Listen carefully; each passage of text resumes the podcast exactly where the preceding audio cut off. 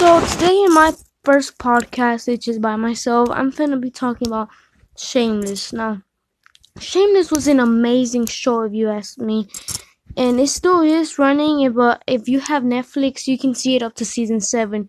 And here's why I don't like season seven. Season seven. First of all, let's talk about its ending. Its ending.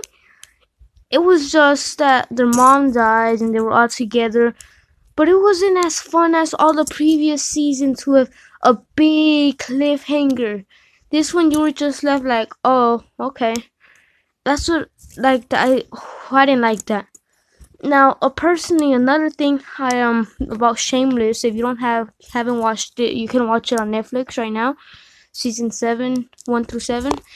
Is that most of the episodes on season seven they were just little conversations taking a long time that took most of their time.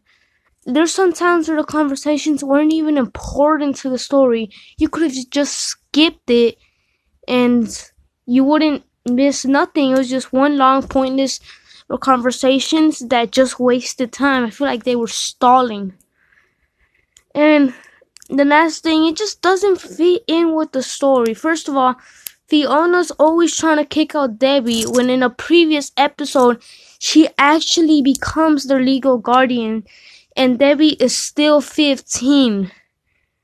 So in the first episodes of the movie she is Fiona she's so she's like she gives she takes care of these kids a lot and now by season 7 she's trying to kick them out.